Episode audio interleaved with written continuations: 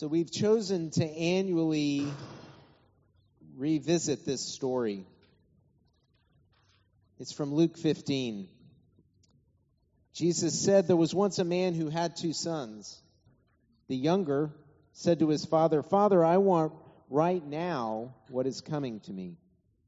So the father divided the property between them. It wasn't long before the younger son packed his bags and left for a distant country.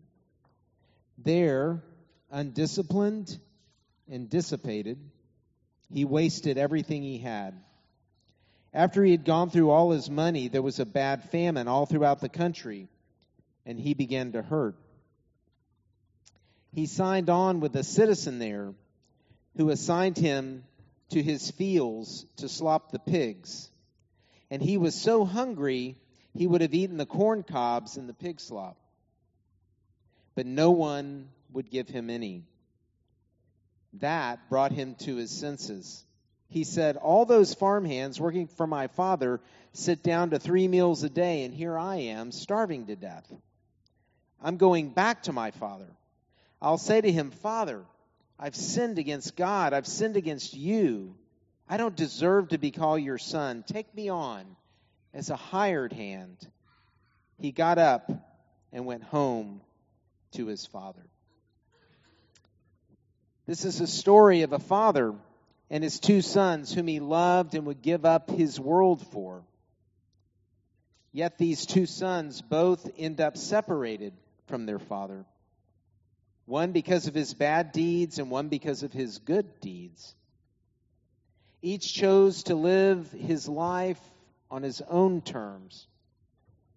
Because of this, both sons end up in bondage. But the younger son remembered a father's love and therefore recognized that I have sinned. There was another father who had one son. He loved the world so much that he gave everything, even his own life, for the sake of love. Through him, we receive this gift of adoption unto life, real life, to all who believe, that we might call him Father. Yet, like these two sons, in spite of such love, we too desire to live life on our own terms.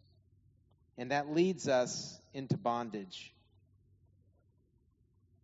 And the hope in the story is that, like the younger son, we too will remember a father's love and be able to acknowledge that we have sinned.